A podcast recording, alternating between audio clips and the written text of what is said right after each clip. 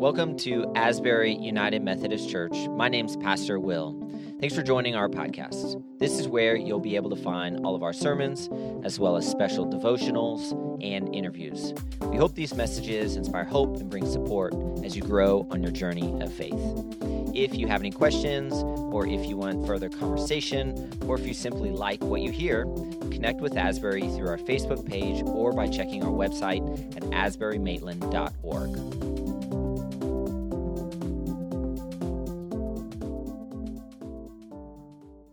Well, good morning again. It's so good to be with you this morning. If I haven't had the privilege and the honor of meeting you, uh, my name is Chris. I'm one of the pastors here at Asbury.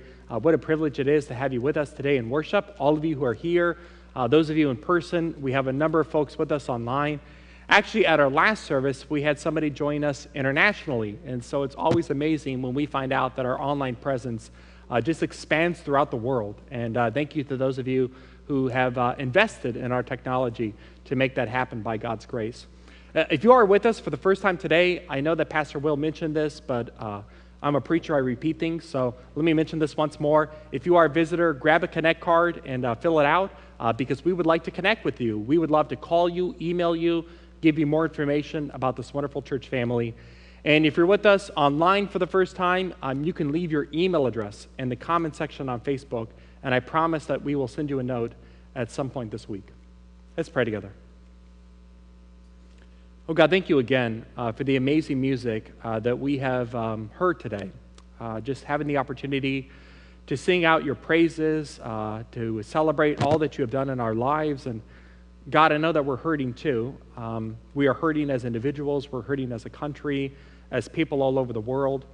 And yet, God, the reality is uh, that you are still good and that you are still for us and not against us. So please help us to open up our eyes to that truth I pray that you would help me as a preacher this morning to get out of the way uh, so that your way might be known, your truth proclaimed, and your love made real.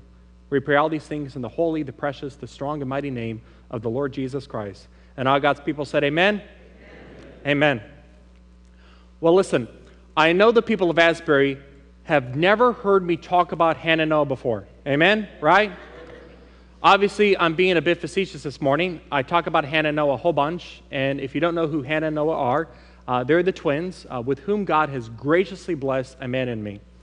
And right now, Hannah and Noah are three and a half years old, so continue to pray for us, please. Uh, they're three and a half, which means that they're toddlers, and so um, they're in the process right now of learning how to navigate the world, um, how the world around them functions and operates. And every once in a while, Hannah and Noah will encounter something unexpected, something that they weren't anticipating, something that they didn't foresee happening. And when that occurs, there's this phrase that they go to. This is what they'll say Uh oh, what happened? What happened?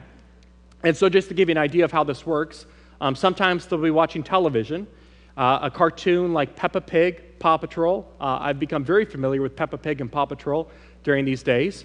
So they'll be watching a cartoon like that, and all of a sudden a commercial will come on, as commercials always do, and then they'll say, Uh oh, what happened?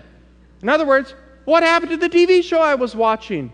Why is this commercial on? I know that many of us ask that when the commercials come on, that's what they're asking right now. Or other times, we'll be cleaning up some mess in the kitchen. Maybe milk spilled, juice spilled, a dish broke, and they'll come in the kitchen, they'll look around, and they'll say, Uh oh, what happened? Why is the mess here? Uh, or one more example. Uh, this happened last summer before we came to Asbury. Uh, we were living in Davenport, um, southwest Orlando, and the family room that we had needed a new couch. And so we decided to get rid of the old couch and replace it with a brand new couch from IKEA. I'm not sure if that was a good idea because IKEA furniture is very hard to build, just FYI, but that's what we decided to do. And so uh, we had just gotten rid of the old couch. We were waiting for the new couch to come, and this is what our family room looked like for a few days. And so Hannah and I woke up in the morning, and they were rubbing their eyes, and they saw that the couch was missing, and of course, this is what they said Uh oh, what happened? What happened? Well, I'll share all this with you for two reasons. Number one, because I like talking about our kids, it just brings me a lot of joy and happiness. Uh, but number two, that's the million dollar question that we're going to be focusing on in this message. What happened? What happened? And so last week, we kicked off this brand new sermon series that we're calling the short of it, the entire story of the Bible from creation to new creation.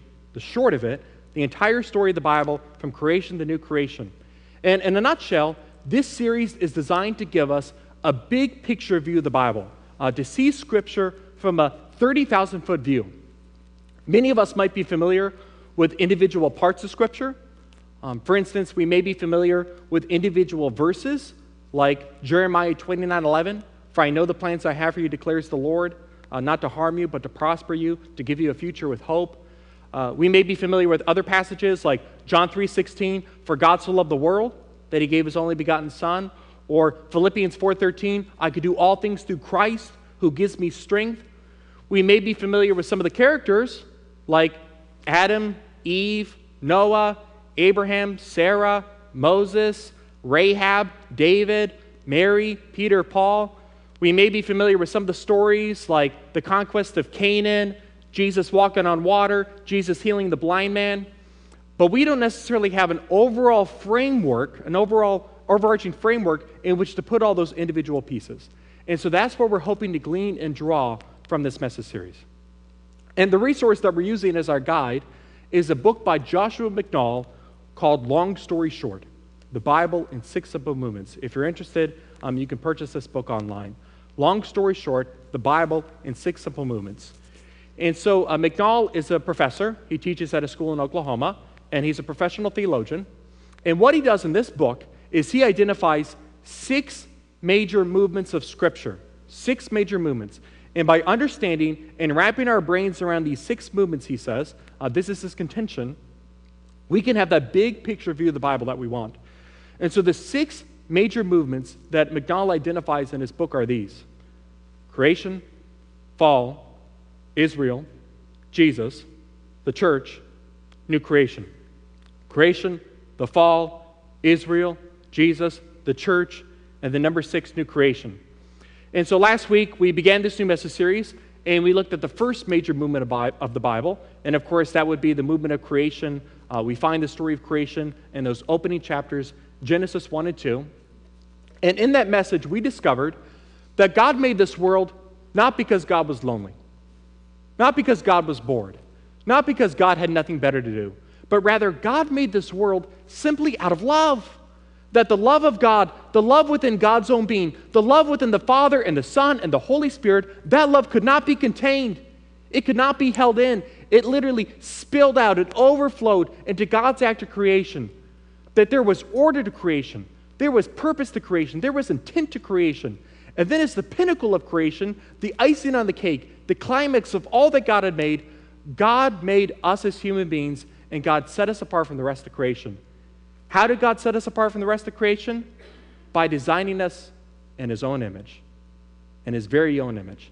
That's what separates human beings from the animals, from the plants, the fact that you and I alone have been made in the image of God. Theologians refer to this concept as the imago Dei, the image of God.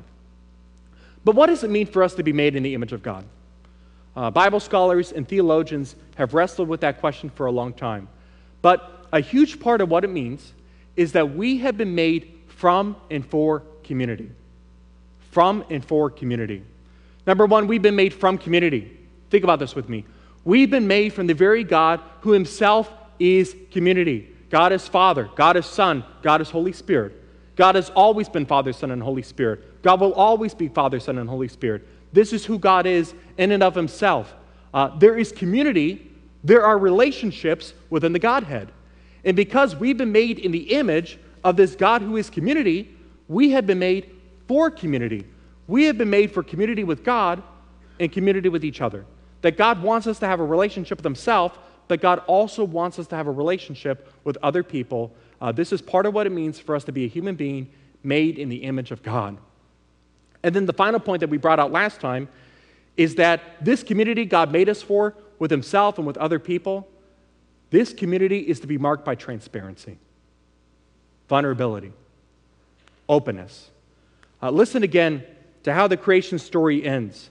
Uh, this is uh, Genesis chapter 2, verse 25. This is the verse that we stopped with last time. This is the very last verse of the creation story. Now, the man and his wife, that would be Adam and Eve, the man and his wife were both naked, but they felt no shame. They were naked, but they felt no shame. What did it mean, mean for them to be naked? Well, as we said last time, it meant that they were transparent. They were vulnerable. They were open. They didn't have any secrets. They didn't have any barriers. They didn't have any obstacles between themselves and God and themselves and each other. Uh, they were fully who they were, nothing more, nothing less, um, open to God, open to each other. This is what God intended for all of us as human beings. And yet, folks, that's not what we experience anymore, is it? Which begs the question why? What happened? Or as our twins would say, uh oh, what happened? What happened? That's what we're going to talk about this morning. And so last time we focused on Genesis 1 and 2. Today we turn our attention to the very next chapter, Genesis 3. Uh, we're going to work through this story bit by bit, and we're going to start with the very first verse. Uh, this is Genesis 3, verse 1. I'll be reading from the New Living Translation, uh, which, if you're interested, this is my preferred translation of Scripture. It says, The serpent was the shrewdest of all the wild animals the Lord God had made. One day he asked the woman, Did God really say, You must not eat the fruit from any of the trees in the garden? Before we go any further, I'm going to pause here. And I want to name an elephant that I think might be in this room right now. This is the part of the story that some of us struggle with, right? Because it's unlike anything that we experience in our world. For us, talking serpents aren't exactly a part of our reality. Anybody else talk to a serpent this morning?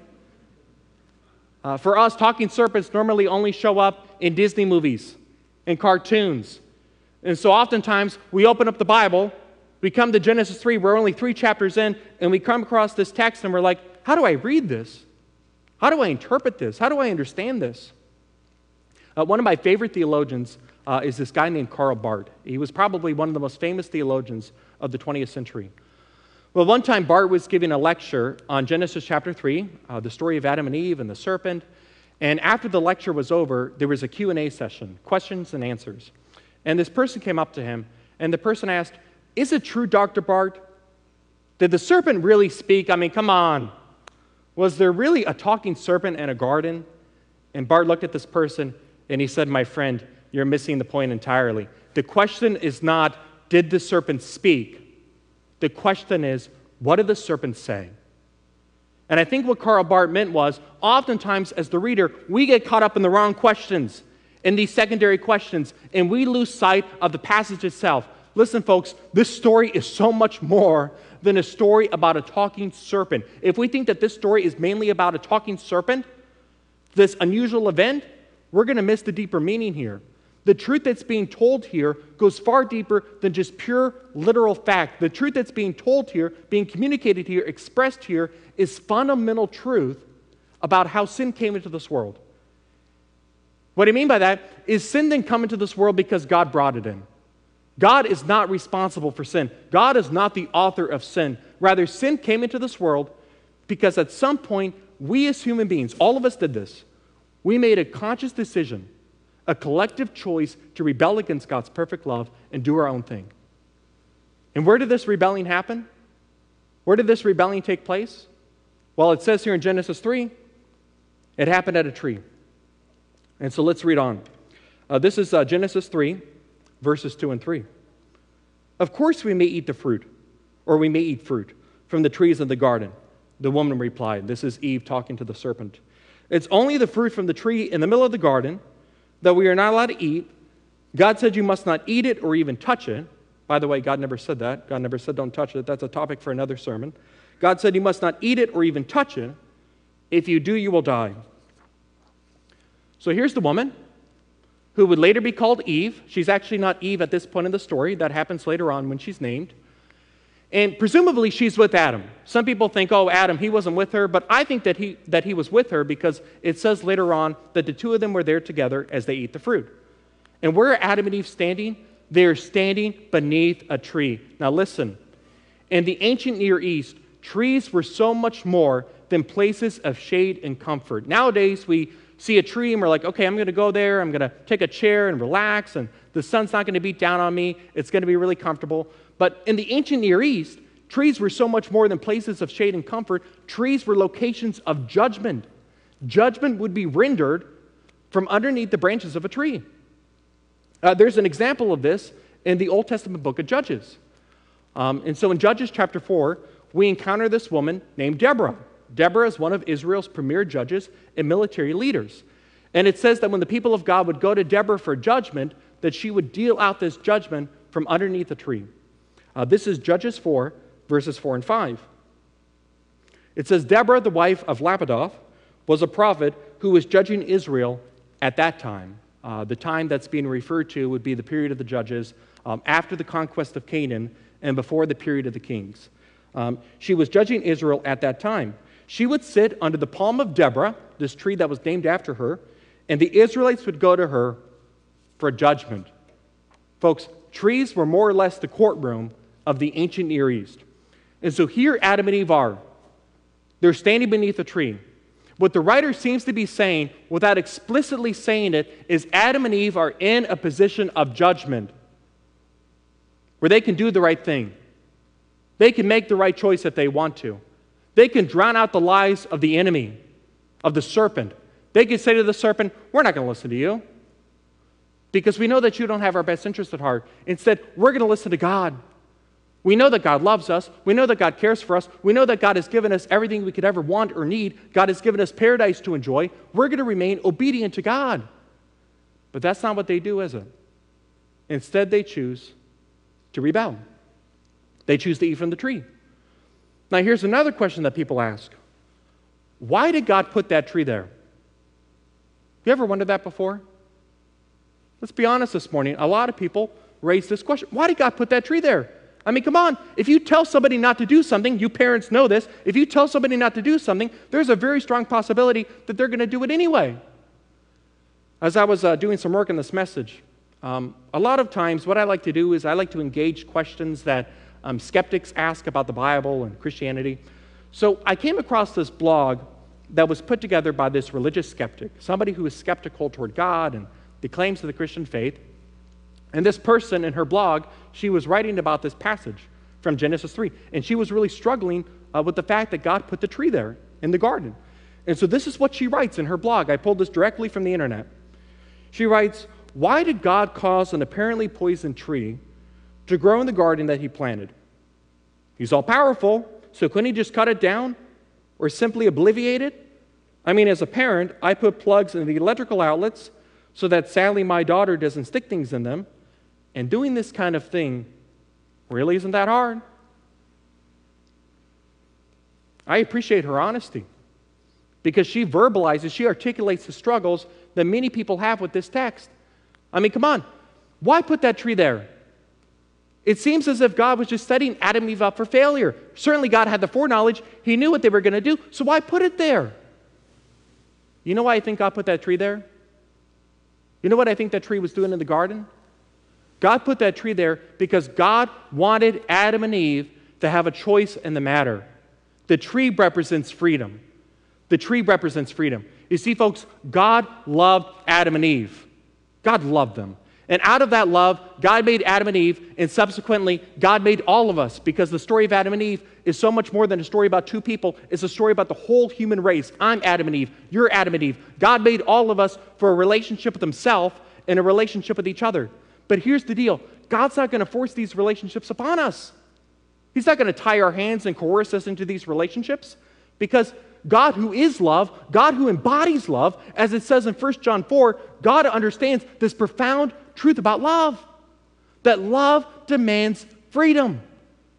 You can't have love if you don't also have freedom. The two automatically go together. Who here remembers the doll, Chatty Cathy? Anybody remember Chatty Cathy? Okay, now you're engaged, right? For the record, I don't personally remember Chatty Cathy. Uh, she was a bit before my time, but I do remember talking to my mom when I was a child, and she would tell me how she wanted a Chatty Cathy doll for Christmas. I can't remember if she ever got a Chatty Cathy doll. I hope that she did, uh, but I do remember her talking about Chatty Cathy. And so, for those of us not familiar, Chatty Cathy was a doll that was produced by Mattel from 1959 to 1965. And what's really neat about Chatty Cathy is that she was the first pull string doll. I verified this this week. She was the first pull string doll. So you would pull the string on her back, and she would utter one of not nine phrases, not 10 phrases, she would utter one of 11 phrases, like, I want a cookie, or let's play school, or I hurt myself. But probably the best known phrase that Chatty Cathy would say was this I love you. I love you. Just pull the string in her back, and Chatty Cathy would make you feel good. She would say, I love you. Here's a question Why didn't God make human beings like Chatty Cathy? God could have done this if God wanted to. Just put a string in her back, you pull the string, and we would say, I love you, God. Of course I'm going to obey you. Of course I'm going to listen to you. Of course I'm going to do whatever you tell me to do. Because that would not be love. That would be the movie The Stepford Wives, but that would not be love. It would not be love. Listen, God wants human beings to love and obey Him, not because we are coerced, not because we are manipulated, not because we are programmed into doing so, but simply because we want to. God, who is love, understands this profound truth about love that love demands freedom. Remember in 1 Corinthians 13, the Apostle Paul goes on to mention all these different characteristics about love. What does he say in 1 Corinthians 13? Love is patient. What else does he say? Love is kind. Love does not envy. It does not boast. Uh, well, this is what Paul goes on to say about love in that same passage. This is 1 Corinthians 13, verse 4. If we can, let's read this together. Love does not demand its own way. Love does not demand its own way. God does not demand God's own way. God gives us freedom. And the story of Adam and Eve demonstrates what we as human beings chose to do with that freedom not pursue God, not be with God, not listen to God, but instead to rebel against God's perfect love and do our own thing. Uh, let's read on. This is uh, Genesis 3, verses 4 through 6. You won't die, the serpent replied to the woman. God knows that your eyes will be opened as soon as you eat it, and you will be like God, knowing both good and evil. The woman was convinced she saw that the tree was beautiful and its fruit looked delicious, and she wanted the wisdom it would give her. So she took some of the fruit and ate it. Then she gave some to her husband who was with her, and he ate it too. Why is the world the way it is? Why do we live on a planet that God made good that has now been impacted by sin?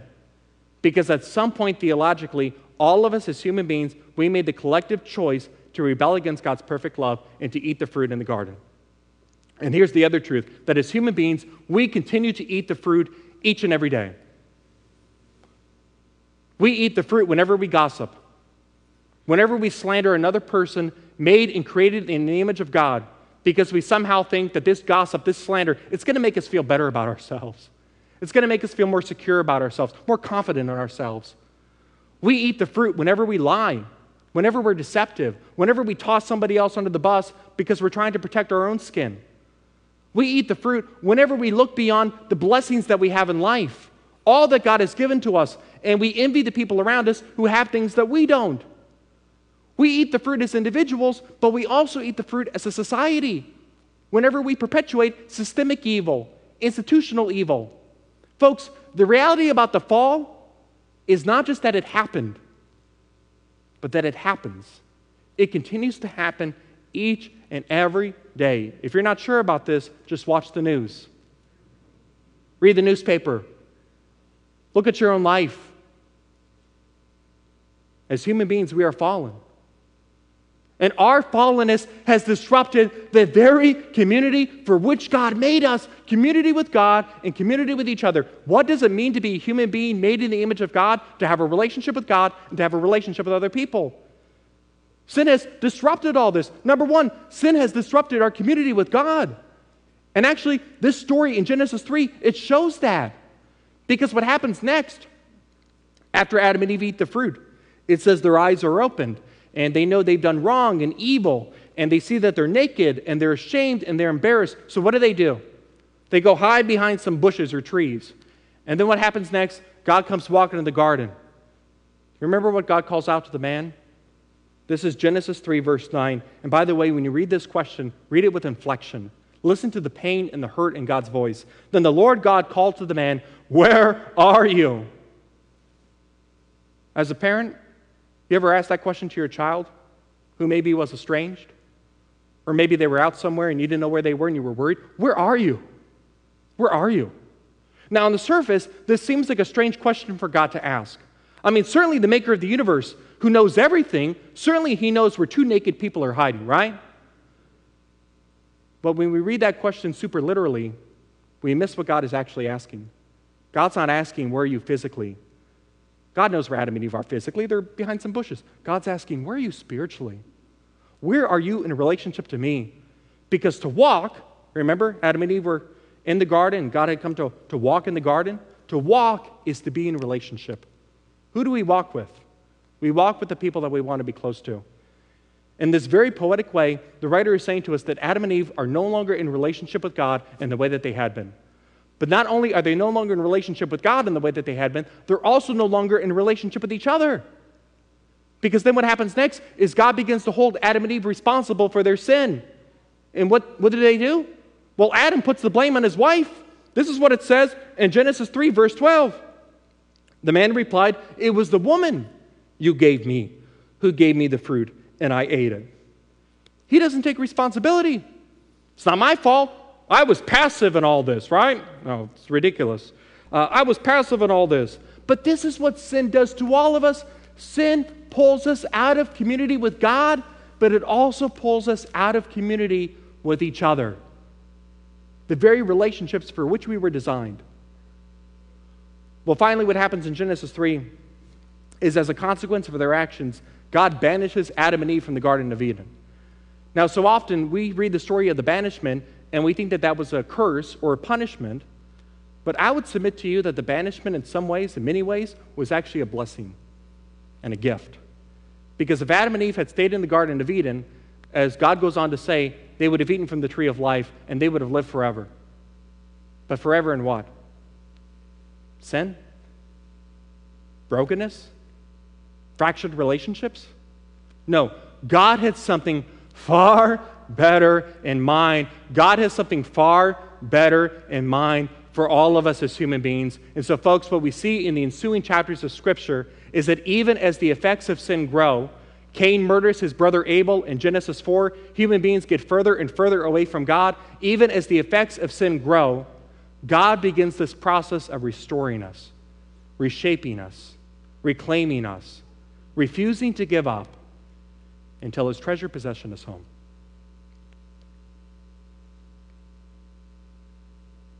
One day in 1941, Samuel Booth and his fiancee, Violet Bailey, they were taking a stroll, a walk through the English countryside.